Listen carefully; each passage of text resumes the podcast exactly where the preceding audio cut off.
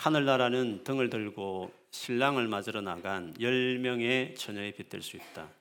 그 가운데 다섯 명의 처녀는 어리석고 다섯 명의 처녀는 지혜로웠다. 어리석은 처녀들은 등을 가지고 있었지만 기름이 없었다. 지혜로운 처녀들은 등뿐만 아니라 통에 기름까지 넣어 가지고 있었다. 신랑이 오는 것이 매우 늦어져서 처녀들이 모두 졸다가 잠이 들었다. 한밤중에 어떤 사람이 소리쳤다. 여보시오, 신랑이 옵니다. 나와서 맞이하십시오. 그러자 모든 처녀들이 깨어나 등불을 준비하였다. 어리석은 처녀들이 지혜로운 처녀들에게 말했다. 등불이 꺼져가니 우리에게 기름을 조금만 나누어 다오. 지혜로운 처녀들이 대답했다. 안 돼. 우리가 함께 쓰기엔 기름이 충분치 않아. 기름 파는 사람에게 가서 사렴. 어리석은 다섯 처녀가 기름을 사러 간 사이에 신랑이 왔다. 준비된 처녀들은 신랑과 함께 결혼 잔치에 들어가고 문은 닫혀 잠겼다. 나중에 나머지 처녀들이 와서 주님 주님 문 좀 열어 주세요 라고 간청했다. 그러나 신랑이 대답했다. 내가 너희에게 진정으로 말한다. 나는 너희를 알지 못한다. 그러므로 항상 깨어 있으라. 그 까닭은 너희가 그 날과 그 때를 알지 못하기 때문이다. 아멘. 우리 앞뒤 전으로 오늘 말씀과 관련해서 한번 인사를 이렇게 하십시오. 주님 반드시 다시 오십니다. 예, 혹시 모르는 분이 또 있을 수 있으니까 다시 한번 더. 주님은 반드시 다시 오십니다. 아멘.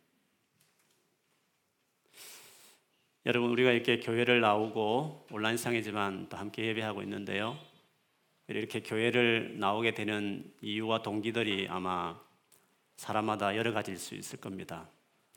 특별히 저희가 한인 교회이고 외국이다 보면 한국 사람 그립기도 하고 또 젊은 분들은 다 이성에 관심이 있으니까 혹시나 하는 마음에서 또 최근에 너무 예쁘고 멋진 분들이 많이 오셨지 않습니까? 그래서 아마 그 소문을 듣고 아, 오신 분도 아마 있을 것 같습니다.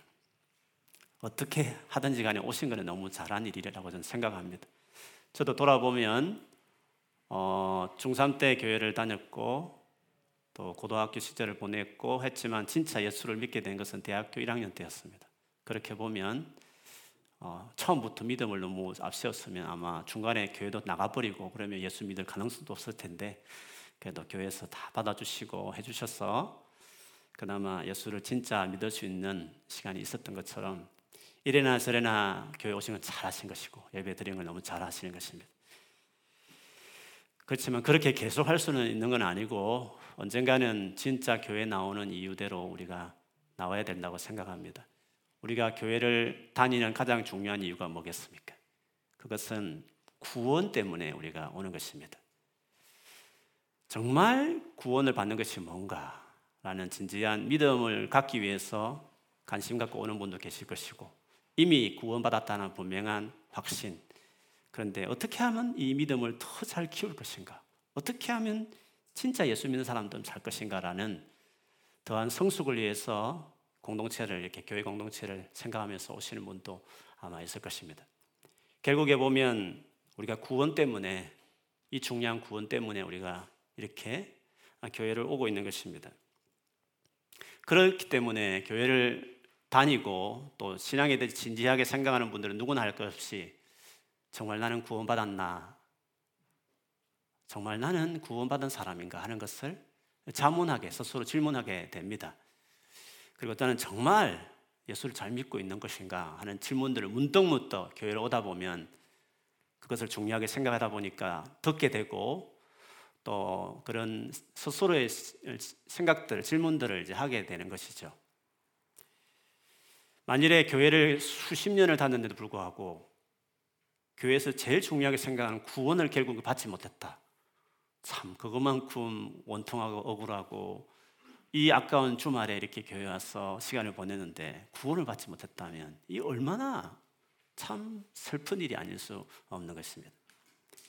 그래서 오늘은 우리가 교회 나오는 가장 중요한 이유 중에 하나인 구원에 대해서 한번 나누고 싶습니다. 진짜 나는 구원받은 사람인가?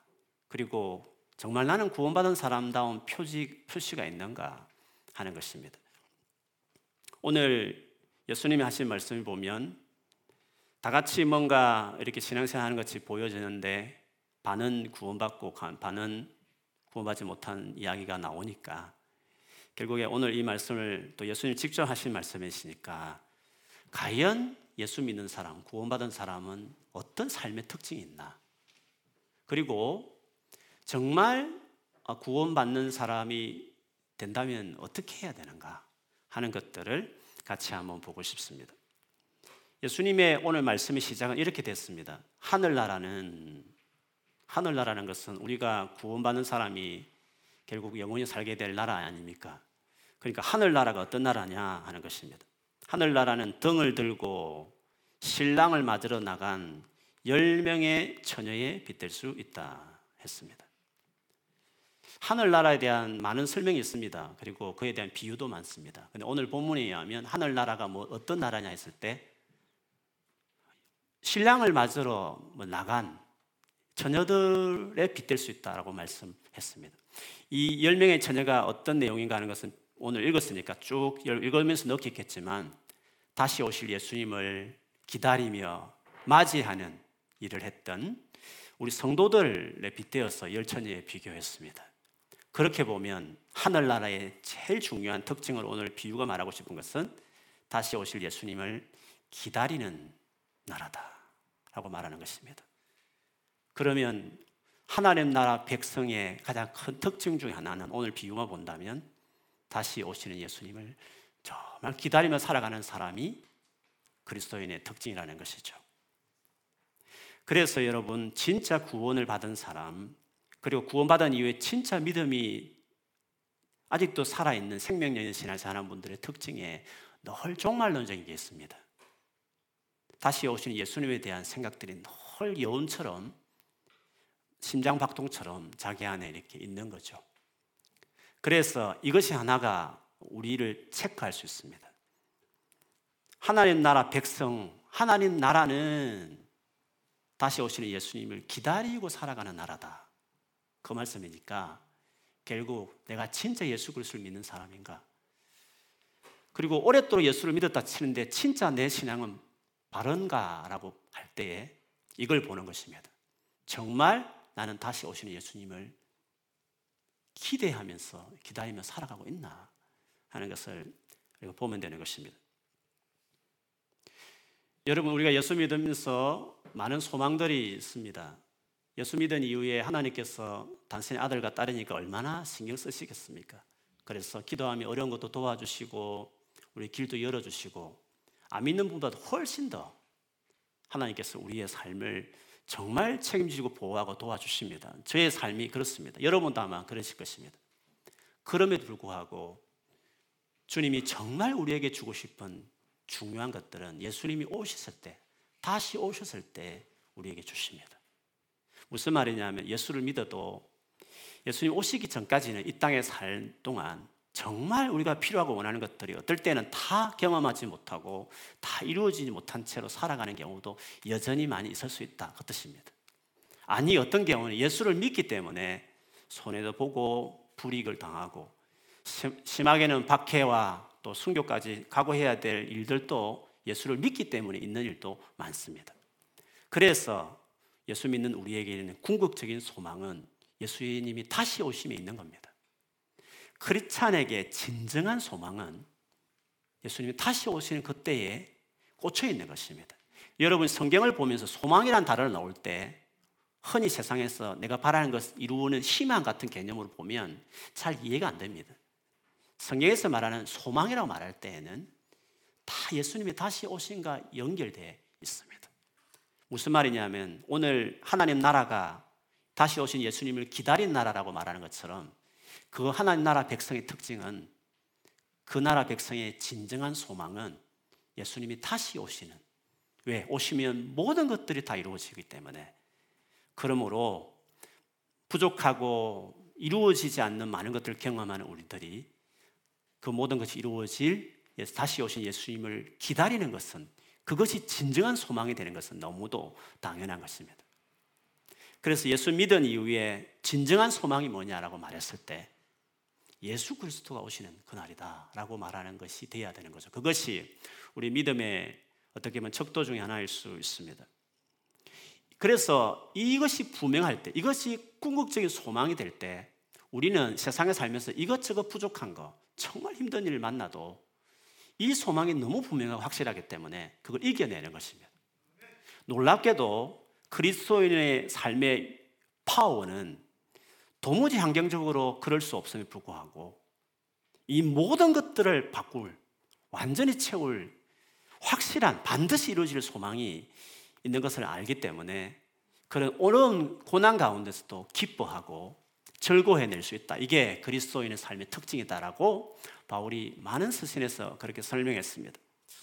그 한 가지 예를 하나 든다면 로마서 5장 1절에서 4절에 나오는데요.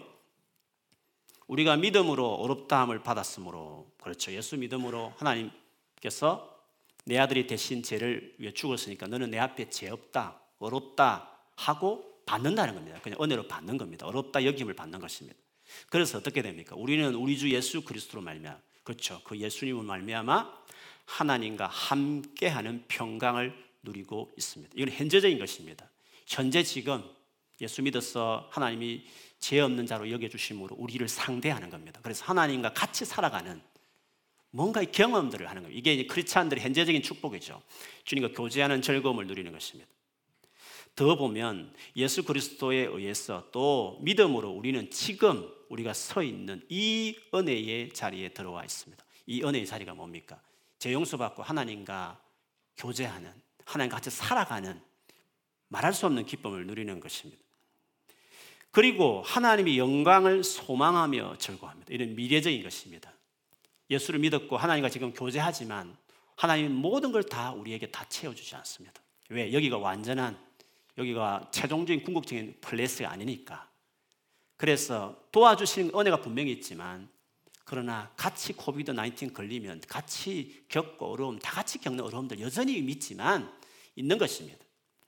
그러나 우리는 이것이 전부가 아니라 이 모든 것들을 다 제거하고 완전하게 하나님께 책임지는 그 마지막 그 때, 영광, 그 영광의 때를 소망하고 즐거워하는 것입니다.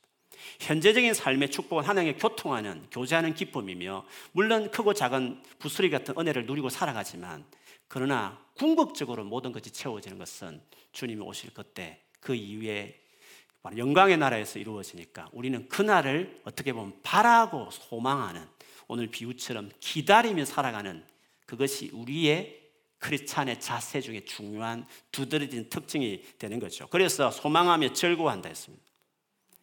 이뿐 아니라 이런 소망을 가진 자는 어떻게 합니까? 우리는 환란을 환란을 당하더라도 즐거워합니다. 환란이라는 것을 당해도 즐거워하는 것이 가능하다 했습니다. 너무 이 소망이 분명하고 확실하니까 환란이라는 상황 가운데 즐거워한다 했습니다. 그 이유를 읽어보면 이렇습니다. 그것은 그 이유는 환란이 인내를 낳고 인내라는 것은 오래 참는 겁니다. 삶의 이 무게를 견뎌내는 것이 크리스찬들도 동시에 있습니다. 참아내는 것입니다. 그런데 그 참아내는 것이 헛되지 않습니다. 연단된 인품, 진짜 하나님을 닮은 자녀처럼 자라가는 좋은 기간을 오히려 우리 어려움도 다 그렇게 만들어 버리십니다. 그런데 그것이 끝난 것이 아니라 연단된 인품은 소망을 낳는 것을 알기 때문에. 왜 한란 중에서 즐거워하느냐? 마지막 데스티네이션이 소망을 낳기 때문에.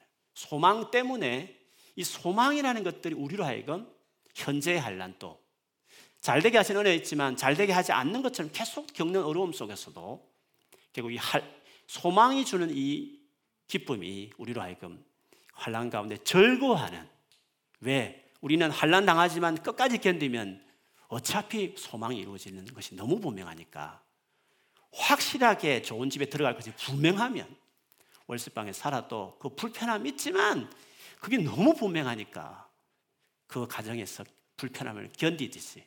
근데 확실히 집에 들어갈 보장이 없는 사람은 렌터 살더라도 월세방 살더라도 그 자체가 힘든 거 아닙니까? 같이 어려움을 겪어도 결과가 분명한 사람들은 확실한 소망이 주어진 사람들은 같이 한란을 겪어도 그걸 참아내는 겁니다.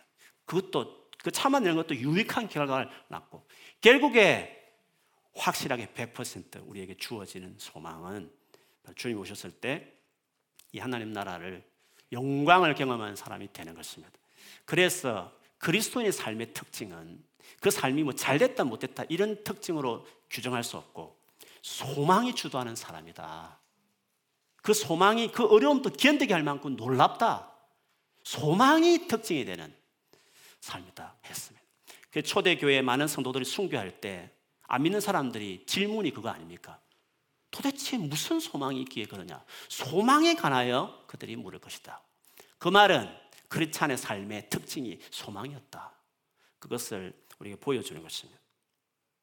그렇기 때문에 우리가 다시 오실 예수님에 대한 기대와 소망을 그리스도인이 갖는 것은 너무 중요한 것입니다. 그것을 주님께서 오늘 말씀하시는 것이었습니다. 만일에 이 소망이 분명하지 않으면 이미 예수를 믿어도 이 중요한 소망이 분명하지 않으면 그냥 이 땅에 살아가면서 뭔가 이루어지고 성취되는 것이 더 중요한 사람이 되는 사람은 예수를 믿어도 계속 삶에 어려움이 있는 것입니다. 기쁨을 누릴 수 없는 것입니다. 이런저런 불편함과 손해와 불이익, 박해 등을 감당해내지 못하는 것입니다. 우리에게 예수 믿는 사람이 반드시 있어야 돼. 한 사람도 예외 없이 다 누리게 되려고 확실한 소망. 이 소망을 붙들고 살아가는 여러분 되기를 주의 이름으로 축원합니다. 이런 재림을 기다려야 된다는 것은 교회 다니는 분들은 다 압니다. 그래서 예수님 재림을 다 기다리고 또 오실 것에 대해서 다 믿고 그렇게 삽니다. 그런데 안타까운 것은 그런 재림을 기다리는 소위 말하면 교회를 얼마간에 다녔더니 아니라 교회를 다녔다 치더라도 재림에 대한 이야기를 다 알고 있었고 또 나름 기다린다고 고백하는 사람일지라도 구원받지 못한 사람이 있다는 것이 우리에게 충격적인 것입니다. 오늘 본문에 보면 10명의 처녀들이 다 신랑을 기다리고 있었습니다. 우리 시로 하면 다 예수님 오실 것, 예수님을 재림을 기다리고 있었던 사람과 같은 것입니다. 그런데 반은 진짜 구원받았고 반은 구원받지 못한 일이 생겼다는 점에서 재림을 알고 또 재림을 기다린다고 한다 해서 그 자체만으로 구원을 받은 것이 아니라는 사실을 눈여겨본다면 도대체 재림을 기다리는 그리스도인으로서 우리가 어떠한 차이가 어떠한 것이 있어야 되는지를 오늘 본문을 통해서 알 필요가 있는 것입니다. 이 비유에 대한 부분은 우리의 결혼 예식과 너무 다르기 때문에 유대인들의 결혼 풍습에 대해서 좀 이해를 해야만 여러분 이 본문을 좀 알 수 있을 것 같아요.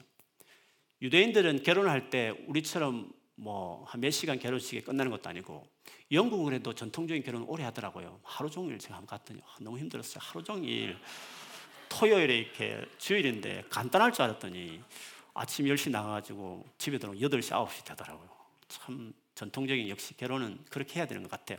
길게 하는 것 같아요. 그런데 유대인들은 그 정도 아닙니다. 일주일, 한 2주간 이렇게 지금도 하는지 모르지만 원래 전통적으로 그 길게 결혼식을 한다고 합니다. 근데 이제 결혼식의 형식은요, 신랑이, 신랑이 신부의 집에 먼저 와가지고, 와가지고, 만일에 신랑 집이 너무 멀면, 그러니까 신부 집에 와서 결혼식을 할 수도 있고, 가까우면 그 신랑의 신부 집에 와서 그 신부를 데리고 자기 집에 가서, 즉 신랑 집에 가서 어, 결혼식을 거행한다고 그럽니다. 그래서 일주일 내내 손님 맞이하고 축제 벌이고 그렇게 결혼식 예식을 한대요. 하나 오늘 이 결혼식장이 신부집인지 신랑집인지는 뭐 분명하게 설명하지 않기 때문에 어쨌든 잘 알 수는 없지만 아무튼 신랑이 신부집에 찾아오는 것은 뭐 첫 순서니까 맞죠. 그런데 신부집에 찾아올 때 그 신부의 친구들이 정말 친한 친구들이 신부를 대신해 신부는 안에서 준비하고 있을 테니까 정말 신부 같은 마음으로 신랑이 오는 그 곳에 미리 동네면 좀 동네 입구에든지 이렇게 기다리면서 그 신랑을 기다리는 것입니다. 근데 신랑이 언제 올지는 대충 알지만 확실히 그날 언제 오는지 그 타이밍을 전혀 모르기 때문에 정말 올 것을 생각하면서 계속 기다려야 되는 것이죠. 그런데 그 신부의 10명의 열은 완전 숫자니까 완전한 축복, 완전한 연합 이런 개념으로 10명이 들러리가 있는데 10명의 처녀들이 자기 친구 결혼식을 맞아서 신랑을 위해서 온다고 하는 그날을 기다리게 된 것이었습니다. 근데 오늘 본문에 보니까 자기들 생각과 다르게 이 신랑이 너무 늦게 왔습니다. 12시 왔는지 새벽 왔는지는 잘 모르겠지만 하다 기다리다가 이제 늦게 오다가 졸다가 이제 잠까지 들어버린 것이죠. 근데 갑자기 신랑의 그 선발 때한 사람이 급해 와가지고 신랑이 왔습니다. 일어나셔서 신랑을 맞이하십시오. 라고 했습니다. 그랬더니 그 중에 그 어리석다고 하는 그 처녀들은 그냥 오겠거니 싶고 지금 당장 불 피우는 정확하게 하면 횃불인데 언어에 보면 등잔이 아니라 횃불인데 이 횃불을 이제 심질해가지고 계속 불을 피우는 것인데 그 횃불을 가지고 이제 불을 피우고 있었죠. 신랑을 밖에 나 맞이하고 들기 위해서요. 그게 너무 오래 오다 보니까 그거 이미 그 원래 있던 그 횃불이 기름이 다 말라가지고 이제 꺼져가는 것이죠. 그래서 급하게 기름을 충전해가지고 엑스트라 넣어가지고 이렇게 해야 되는데 그 어리석은 다섯 명의 처녀는 그걸 준비 안 한 것이었어요. 다른 다섯 명의 처녀는 그걸 다 준비한 거죠. 언제 올지 모르니까 미리 넉넉하게 준비한 것이었습니다. 그래서 다섯 명의 어리석은 처녀가 기름이 없으니까 옆에 있는 친구에게 빌려달라고 했습니다. 그러나 빌려주면 서로 중간에 다 꺼져버릴 것 같아서 안 되겠다. 가서 차라리 기름을 사라고 한 것이죠. 부랴부랴 이 다섯 처녀가 기름 사겠다고 나갔는데 생각과 바르게 급하게 이제 신랑이 왔고 그래서 같이 다섯 명의 처녀가 맞이해서 들어가고 문을 닫아버리고 실제로 문을 닫아보면 이제 그게 자격이 없기 때문에 이제 더 이상 사람이 들어올 수 없다 그러면 문을 두드렸더니 거기서 이 신부의 아버지였는지 모르지만 홀른 신랑인지는 모르겠지만 오늘 본문에 우리 쉬운 성경에는 신랑으로 그를 이야기했습니다. 아무튼 그렇게 봐도 신랑이 그 소리를 듣고 했을 때 자기를 맞이할 때 없었던 처녀였으니까 모르는 것 아닙니까? 아무나 드릴 수 없는 것이고 그리고 또 기분도 나, 쁘죠 상했죠. 자기를 맞이하겠어 그렇게 했는 말이야. 그렇게 준비 없이 있는 것도 기분도 그렇고 아무튼 알 수 없는 사람이 문을 두드리고 열어달라 그러니까 난 모른다 하고 열어주지 않았다는 것입니다. 오늘 이 어리석게 보이는 이 다섯 처녀도 이 신랑을 기다리고 있었다는 점에 있어서는 오늘 우리 집로 하면 교회에 와서 예수님에 대한 말도 듣고 예수님이 다시 오시는 것을 우리가 기다려야 된다라고 했던 사람이라는 것이죠. 그럼에도 불구하고 실제로는 구원받지 못한 사람. 그렇게 정말 혼인잔치에 참석할 수 있는 특권을 신부의 친구의 덜러리로서 포인팅 대함에도 불구하고 그 혼인잔치에 참석 못한다는 것은 좀 어리석은 것 아닙니까? 누구보다도 참여할 가능성이 많은 그런 권리가 주어진 신부의 친구에도 불구하고 아니 어떻게 했기에 그 결혼식에 참석하지 못하는 멀리 있는 사람도 아니고 누구보다 들어갈 수 있는 사람인데 불구하고 참석을 못했으니까 그러니까 어리석은 거죠.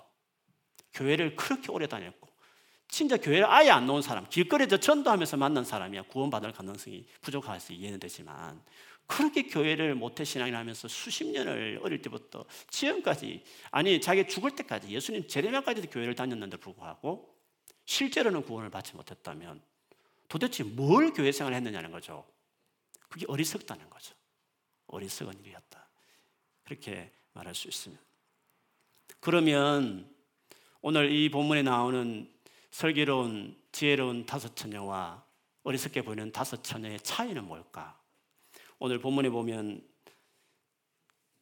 엑스트라 기름을 준비했느냐 준비하지 않느냐의 차이로 우리가 결국 설명할 수 있습니다. 그래서 많은 성경을 이 부문을 풀어본 푸는 분들이 기름이 뭐냐에 대한 기름에 대한 관심들이 자연히 생기게 된 것이었죠.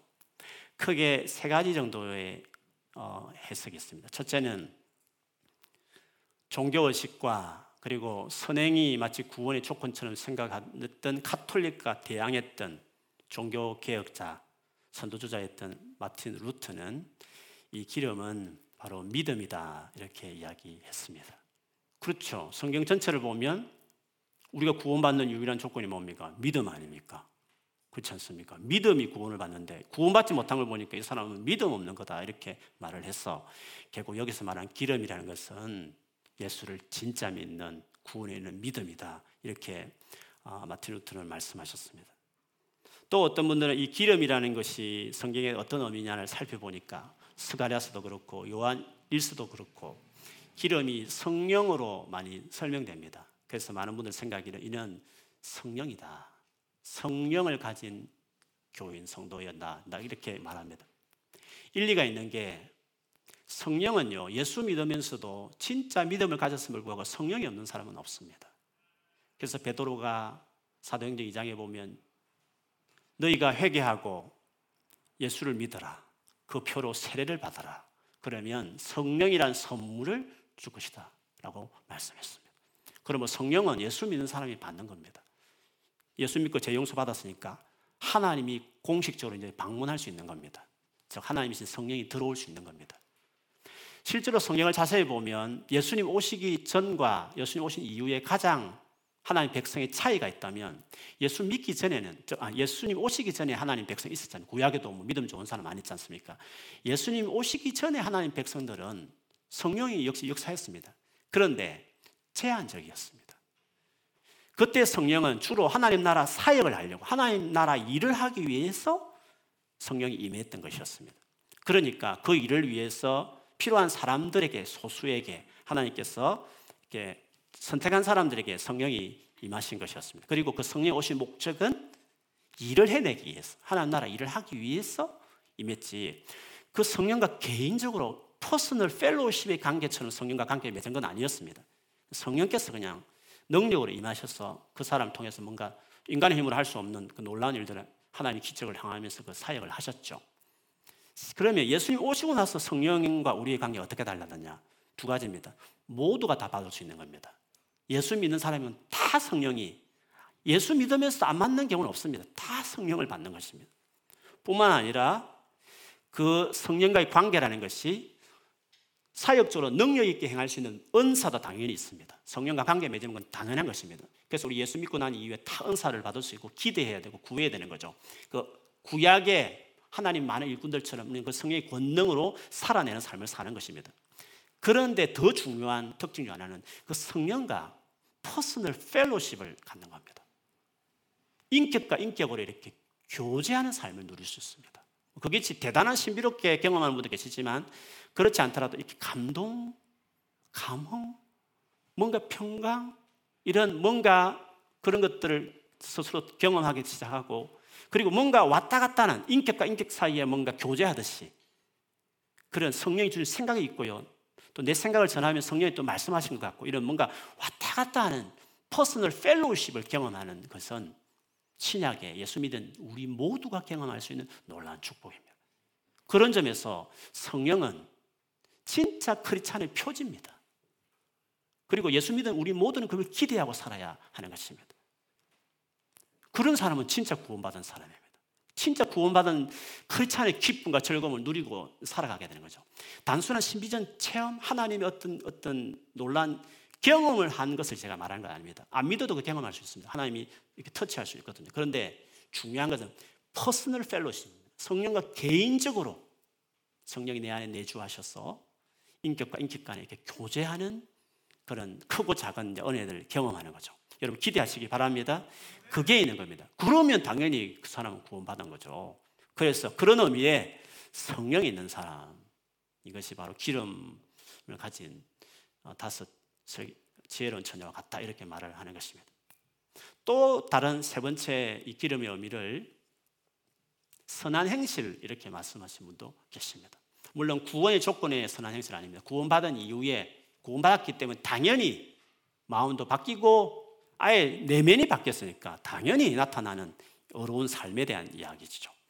마태복음 5장에 보면 산상수훈에도 어떤 빛, 세상을 비추는 등불처럼 빛을 이야기하면서 그 빛은 어, 착한 행실이다 이렇게 말씀했고 또 요한계시록 같은 데 보면 하나님이 정말 구원한 참 백성은 흰 옷, 세마포 옷을 입었는데 그 세마포 옷은 하나님 백성이 마땅히 세상에 나타내 보이는 선한 행실이다 이렇게 말을 했기 때문에 이 기름은 다름 아닌 예수 믿는 사람의 당이 나타날 선한 행실이다. 이렇게 설명하는 것이죠.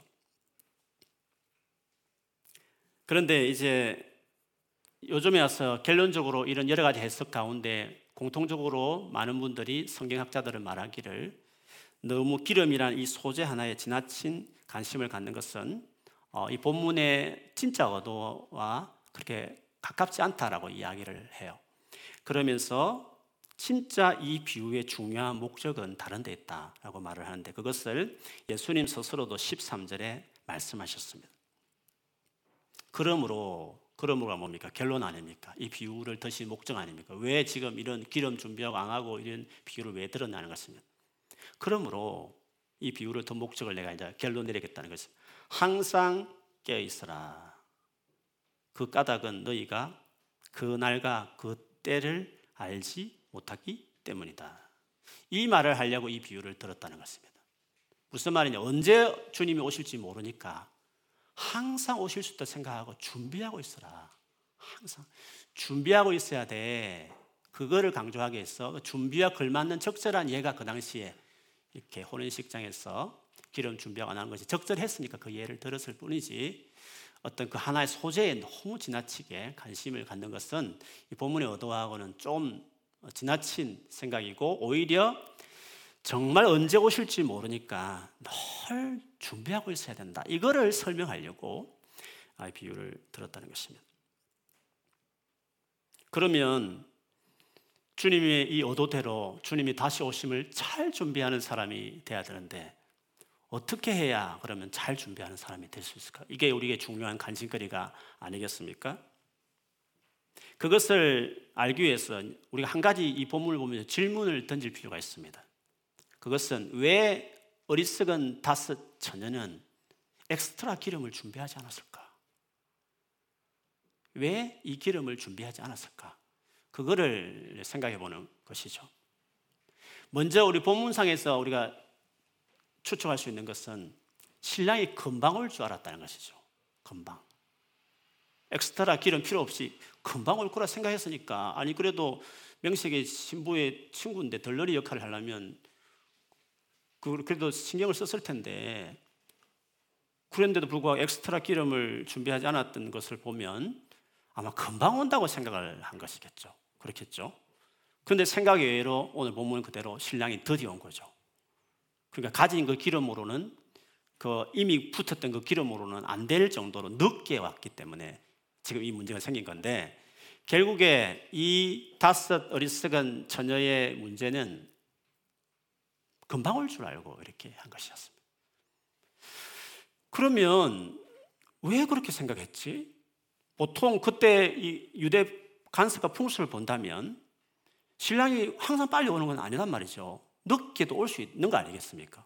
그러니까. 그러면 엑스트라 기름을 준비하는 건 너무 당연한 것입니다.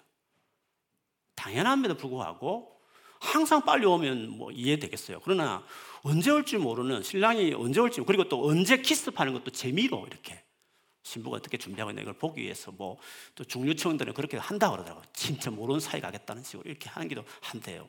그러면 그 풍습을 아는 사람이면 그리고 그걸 아는 들러리면 당연히 엑스트라 기름을 준비한 건 당연한 것입니다. 그런데 빨리 오겠거니 하고 그것만 준비했다는 게 뭡니까?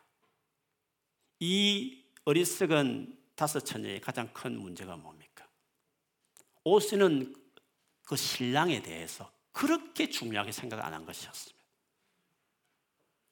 오겠거니, 그래, 오는 거 알아. 라고 하지만 진짜 그 신랑을 맞이하기 위해서 중요하게 생각하는 그 신부의 마음이나 그리고 신랑이 내가 가면 파 이렇게 키스자 하면 나를 기다리겠자라는 그 신랑의 그 마음을 갖지 않고 그냥 온다고 하니까 나가긴 했는데 또 친한 친구니까 가긴 했는데 진짜 오기 때문에 내가 잘 맞아야 되겠어. 진짜 그 내 친구를 위해서 그 신랑을 내가 정말 어떤 경우도 잘 맞이하겠다고 생각만 했다면 상식적인 일인데도 불구하고 안 하는 것을 한 거잖아요. 그렇게 보면 이 다섯 어리석은 처녀의 문제는 그 신랑에 대한 중요한 관심이 없었던 것이었습니다. 정말 그 신랑을 맞이하는 것을 중요하게 생각했다면 이렇게 할 리가 없었다는 거죠. 즉, 그 신랑이란 그 존재에 대해서 그렇게 자기 삶에 중요한 그 시간에 그 타이밍 때 그렇게 중요한 거예요. 정말 신랑을 중요하게 생각했다면 다시 오는 신랑을 맞이한다는 게 중요하게 생각했다면 여분의 기름을 준비하면 너무 당연한 건데 뭐 오겠, 오겠지 뭐, 뭐 빨리 오지 않겠어? 무성의한 그 오음에 대해서 정말 비중 있게 생각하지 않았기 때문에 설마 했는데 설마대로 늦게 와서 이 문제가 것을 보면 그 오는 신랑의 그 존재에 대한 무성의함이 이유였다는 것을 알 수 있습니다. 오는 그 신랑에 대한 마음이 그 정도로 부족했던 거죠. 바울이 여러분 디모데에게 쓴 서신에 보면 하나님께 충성된 사람에 대한 이야기를 하면서 세 가지 예를 들었습니다. 하나는 군사, 군인, 병사에 대한 게첫 번째고 두 번째는 경기하는 자, 운동선수죠. 그리고 세 번째는 농부, 농사짓는 농부에다가 충성된 사람을 이 세 부류의 사람으로 설명을 했습니다. 그런데 이 세 부류마다 강조점이 좀 다릅니다. 다 수고하고 열심히 충성된 부류의 사람이죠. 군인은 거기 말씀에 의하면 모집한 자, 병사로 이렇게 모집한 그 장군, 즉 우리 그리스도를 기쁘시게 하는 의미로서 군인을 예를 들었습니다. 두 번째는 경기하는 자, 운동선수는 법대로 해야 된다. 주님이 원하시는 대로 일을 해야 되고, 주님 원하시는 방식으로 일을 해야 된다는 일하는 방식과 관련해서 설명을 한 것이었습니다. 농부는 제일 먼저 수확의 기쁨을 얻는 농부다고 말하면서 그 수고한 자가 누리는 하나님 주시는 보상, 그 영광에 대한 부분을 농부에 좀 포인팅을 준 것이었습니다. 그렇게 보면 이 세 가지 부류의 사람들 첫 번째 군사는 모집한 그 장군, 즉 우리로 본다면 그리스도를 기쁘시게 하겠다라는 그리스도와의 관계성을 중요하게 여기는 어떤 입장에서 군인을 예를 든 것입니다. 그리고 경계하는 자는 그 주님을 위해서 내가 일함에 있어서 내 내가, 내가 하고 싶은다는 게 아니라 주님이 정말 기뻐하시는 방식으로 맞추어서 법대로 경계하듯이 해야 된다. 그런 자들에게 하나님이 상급을 제일 먼저 주신다는 이런 식으로 이야기하는 거죠. 그렇게 본다면 주님 앞에 충성된 사람이 제일 첫 단추와 같은 게 뭐냐 하면 그분과의 관계성에 있는 겁니다. 그분을 정말 기쁘시게 하겠다. 그리고 그를 기쁘시게 하는 분 뜻대로 내가 일하겠다. 그리고 그렇게 하는 자에게 주님이 보상하신다. 이렇게 이제 세 가지 부류의 사람이 그렇게 이제 연결되는 것이죠. 그래서 재림에 대한 말씀을 24장에 하셨지만 그 재림을 기다리는 성도들 입장에 볼 때 제일 먼저 열처녀 비유를 통해서 주님이 말씀하고 싶은 포인트는 다시 오시는 예수님과의 관계성을 강조하는 겁니다. 정말 그분이 비중 있게 중요하게 여기고 그분을 바라보며 살아가는가? 첫 번째, 달란트 비유에는 그런 관계에 맺은 그분이 맡긴 사역을 내가 하는가? 세 번째, 양가 연수 비유는 창신주부 준비한 나라를 상속받고 즐거움에 동참하라고 말하는 축복에 대한 이야기로 결국 재림과 관련된 비유를 이렇게 설명합니다. 그러니까 다 비유마다 이제 포인팅이 조금 강조점이 약간 다르면 종합할 수 있는 것이죠. 그렇게 본다면 재림과 관련해서 주님이 오늘 이 비유를 통해 제일 먼저 말하고 싶은 것은 주님과의 관계성에 있는 것입니다. 주님과 너는 정말 어떤 관계를 맺고 있는지, 정말 중요한 관계를 맺고 있는지를 말하고 싶어 하는 것입니다. 그 관계에 대해서 어떤 관계냐고 말했을 때 우리가 종합해서 말할 수 있는 것은 주님을 정말 사랑하는 관계를 맺어야 되는 거죠. 사랑하는 관계만큼 중요한 존재로 다가오는 건 없으니까. 예수님을 정말 사랑하느냐. 그거를 주님과의 관계가 사랑하는 관계냐. 그것을 열천의 비유를 통해서 적용으로 본다면 그렇게 주님이 말씀하고 싶어 하시는 것입니다. 우리가 예수를 믿는다는 말을 여러 가지 설명할 수 있습니다. 교회 출석한다. 혹은 교회 뭐 봉사를 한다. 아니면 뭐 전도라는 것도 우리가 할 수도 있는 것이 예수 믿는다고 이 정도면 예수 믿는 거 아닌가라고 말할 수 있지만 맞습니다. 그러나 꼭 그렇지 않을 수 있습니다. 그런데 진짜 예수 믿는다고 말할 수 있는 종합할 수 있는 말은 예수님을 정말 사랑하느냐 하는 것입니다. 정말 목숨을 다해서 정말 나의 모든 것 드리고 만큼 사랑하느냐가 예수 믿느냐의 제일 중요한 설명 중에 하나일 수 있습니다. 사랑한다고 하는 부분을 말할 때서 감정적으로 꼭 말하는 건 아닙니다. 그러면 믿음에 대해서 감정을 지금 강조하는 것이죠. 막 목사님 지금 감정을 지금 어, 이야기하느냐고 말하는데 저는 그렇지 않습니다. 여기서 말하는 사랑은 성경에서 말하듯이 성경에 말하는 사랑이라는 감정이 당연히 있는 거지만 감정의 포인트가 있지 않습니다. 연애하는 정도면 감정이 땡기면 할 수 있습니다. 얼마든지 시작할 수 있고 할 수 있습니다. 그러나 결혼은 다르지 않습니까? 결혼은. 결혼은 감정만으로 결정할 수 있는 일은 아니지 않습니까? 결혼하면 얼마나 차이가 많이 나는데요. 얼마나 화나고 마음 상하고 막, 막 그런 일 많거든. 또 양가에 또 얽히고 설킨 집안일도 있고. 그러니 그 모든 나의 허물과 부족함과 차이와 또 양가에 얽혀 있는 나, 너 말고도 겪는 여러 가지 집안의 일들과 그리고 같이 살다 보면 지금은 아무 문제 없고 서로 좋지만 살다 보면 얼마나 어려운 일이 많이 만나지 않습니까? 자녀를 주시면 자녀 때문에 겪는 고통도 있을 것이고 아니면 일을 하든지 공부를 하든지 사업을 하든지 하다 보면 또 겪는 어려움도 있을 것이고 원치 않게 코비드 19처럼 어려움을 당하면 여러 가지 피해를 볼 수 있는 것이고 인생이라는 것이 이런저런 어려움이 많은데 그런 어려움이 있다고 자기만 생각하고 막 잠수 탄다든지 막 내몰라 한다든지 이기돌 이기줄 하면 어떻게 그 부부 관계가 유지되겠습니까? 그래서 우리가 연애 대상은 쉽게 정하지만 감정적으로 끌려서 시작할 수는 있지만 괴로운 배우자를 선택할지는 우리가 그렇게 심각한 것입니다. 정말 이 사람은 나를 이런 여러 가지 어려움을 앞으로 원치 않게 당할 때에도 이 관계를 포기하지 않고 나와의 관계에 헌신할 사람인가? 그런 사랑을 하는 대상인가? 이 사랑이 감정적이 아니라 어디들 들여 마음을 다 힘을 다해서 나를 위해서 헌신할 수 있는 그 정도의 사랑인가? 그 사랑을 우리가 그런 의미의 사랑을 우리가 체크해야 되는 거 아닙니까? 그 정도로 인격이 되어 있는 사람인가? 뿐만 아니라 여기가 천당이 아니니까 열심히 일을 해야 살 수 있는 곳이니까 적어도 열심히 자기 일을 해서 가정을 일굴 수 있는 성실한 사람인가? 돈을 적게 보고 많이 벌수 차이는 있겠지만 그래도 뭐를 하든지 간에 책임감 있게 가정을 이끌어갈 수 있는 적어도 성실한 그런 태도가 돼 있는가? 이런 등등이 우리에게 이제 결혼 배우자의 중요한 가장 기본적인 우리가 결정할 때 생각하는 것도 아니겠습니까? 그런 의미의 사랑을 이야기하는 것입니다. 주님을 따르다 보면 얼마나 어려움들이 많은데요.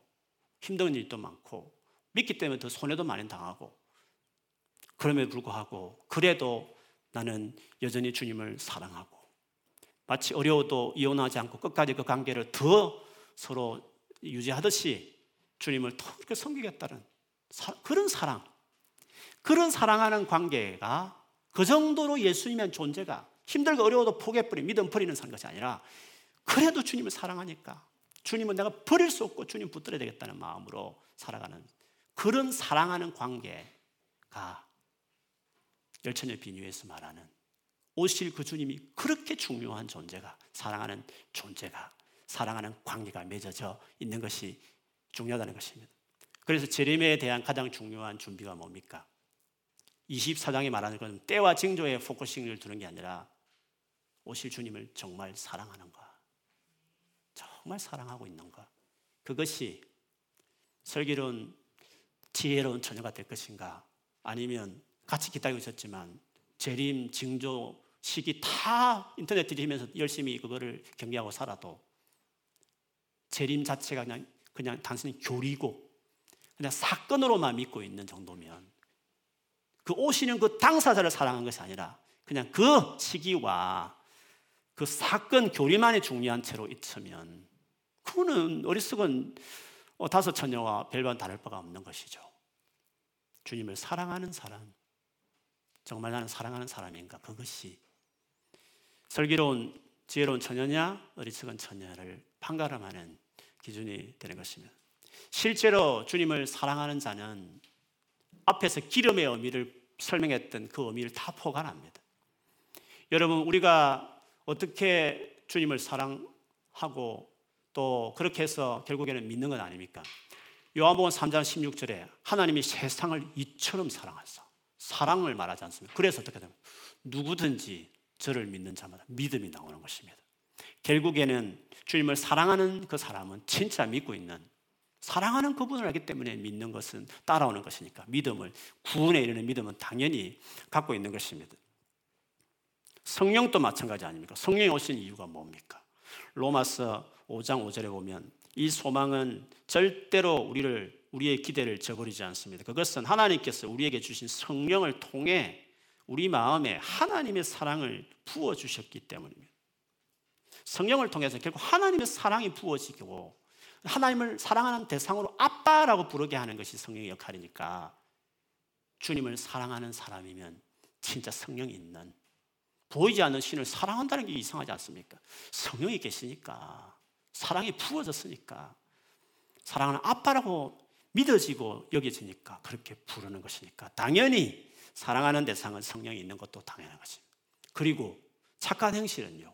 사랑하면 착한 행실을 낳게 마련이죠. 그래서 예수께서 요한복음 14장 23절 24절에도 예수께서 그에게 대답하셨다. 누구든지 나를 사랑하는 사람은 내 말을 지킬 것이다. 그리하면 내 아버지께서 그 사람을 사랑하실 것이요 내 아버지와 나는 그에게로 가서 그 사람과 함께 살 것이다. 나를 사랑하지 않는 사람은 내 말을 지키지 아니한다. 너희가 듣고 있는 이 말은 내 말이 아니라 나를 보내신 아버지의 말씀이다.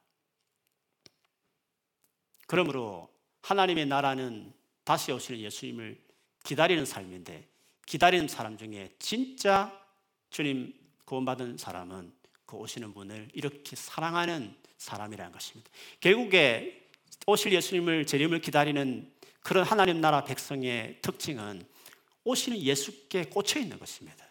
사랑하는 대상이니까. 사랑하지 않으면 그 사건에 꽂혀 있고 그게 언제냐가 꼭 중요할 일이지만 사랑하는 대상이 되면 그분에게 꽂혀 있는 것입니다. 그래서 재림에 관련된 신약 성경이 다 종말론적이지만 골로새서 3장 15절에 보면 예수께 꽂혀 있는 것을 이렇게 말합니다. 그러므로 여러분이 그리스도와 함께 살려주심을 받았으면 위의 것들을 추구하십시오. 왜 위의 것을 추구합니까? 거기에는 그리스도께서 하나님이 오른쪽에 앉아 계십니다. 그리스도께서 있기 때문에 위의 것을 추구하는 것입니다. 여러분은 땅에 있는 것들을 생각하지 말고 위에 있는 것들을 생각하십시오. 여러분은 이미 죽었고 여러분의 생명은 그리스도와 함께 하나님 안에 감춰져 있습니다. 여러분의 생명이신 그리스도께서 나타나실 때, 즉 재림하실 때, 다시 오실 때 여러분도 그분과 함께 영광에 쌓여 나타날 것입니다. 그러므로 땅에 속한 지체의 일들, 곧 엄행과 더러움과 정욕과 악한 욕망과 탐욕을 죽이십시오. 탐욕은 우상숭배입니다. 착한 행실 한 예를 들었지만 결국 착한 행실이라는 것들이 어떻게 가능하냐? 이런 악을 부리는 이유도 그리스도 다시 오실 그리스도를 사랑해서 그분과 함께하는 그 삶에 꽂혀 있을 때 착한 행실도 바르게 살아가는 일도 그리고 성령 충만함도 그리고 신실하게 그분을 믿고 따르는 일도 가능하시니까 주님을 정말 사랑하는 사람으로 자기를 세워가는 것이야말로 다시 오실 주님을 넉넉히 맞이할 수 있는 설교로운 처녀가 되는 것입니다. 그렇기 때문에 우리는 오늘 이 말씀을 보면서 주님이 다시 오심을 늘 말하고 기다렸던 우리 모두가 내가 지금 어리석은 다섯 처년지 아니면 지혜로운 다섯 처년지를 스스로에게 질문해 보는 것입니다. 나 예수 믿어, 교회 다녀 이렇게 말하지 말고 정직하게 예수님을 정말 사랑하느냐 하는 것입니다. 연애하는 감정의 사랑 말고 막 이모션이 막 좋아 그는 말고 배우자를 결정할 때 그 정도의 비중 있는 관계로 어떤 어려움이 있어도 예수를 내가 붙들고 살겠다. 그분이 다시 오시니까 성춘향이가 이도를 기다리는 심정으로 수많은 어려움이 있지만 그 대상에 대한 사랑의 애정으로 어려움들을 견뎌내면서 살아가는 그 대상이 중요한 그 정도로 사랑하는 사람인가. 그래서 정말 그분을 사랑하기 때문에 기다리는가 하는 것입니다. 그거는 여러분이 알 겁니다. 여러분이 정말 예수 믿는 사람인지 아닌지는. 그리고 믿지만 지금 현재 내 영적 상태가 진짜 예수를 잘 믿는 건강한 상태인지는 여러분 자신이 잘 알 겁니다. 예수를 내가 아직 안 믿는 것 같다. 그 정도 사랑 아닌 것 같다 하면 괜찮습니다. 왜? 아직은 주님을 재림하시지 않으셨으니까. 이제는 주님을 사랑하는 사람으로 내가 세우겠다. 진짜 예수 믿는 사람이 되겠다. 그 마음으로 주님이 어떤 분인지 알아가고 좋은 사람이면 알아갈수록 알아면 알아서 신뢰가 갑니다. 하다가 아니네 싶어서 헤어질 수 있지만 사람은 그럴 수 있지만 주님은 다릅니다. 알아가는 노력을 진지하게 하면 얼마 있지 않았어. 내 인생을 다 던져도 아깝지 않은 존재임을 알게 될 겁니다. 사랑하는 관계에 빠지게 되는 것입니다. 그렇게 하는 것입니다. 정말 그런 분이셨지만 요즘에 영적 상태가 최근에 혹은 한두 달, 1년, 몇 년간에 그렇게 하지 못했구나. 아, 주님을 사랑하는 마음이 없구나. 이 땅의 삶의 이슈에 내가 가득 쌓여 있구나. 와, 내가 지금 정신 못 차렸구나 싶으면 다시 주님, 하늘에 계신 그분께 위를 추구하듯이, 거기 계신 예수님을 추구하듯이 주님을 다시 바라보고 추구하는 삶으로 정신 바짝 차리고 다시 일어서면 되는 것입니다. 주님을 뜨겁게 사랑하는 여러분 되기를 주의 이름 축원합니다. 재림이 그래서 사모하고 사랑하는 그분이 오기를 기대하고 두려움이 아니라 재림을 사랑함으로 그리고 주님 앞에 내가 떳떳하게 서기로 어떻게 보면 그런 정도의 경외감을 가진 채로 주님 앞에 바로 살아야 되겠다. 그런 재림이 그런 다시 오시는 주님이 여러분의 되어지기를 주님 이름으로 축원합니다. 아멘. 아멘.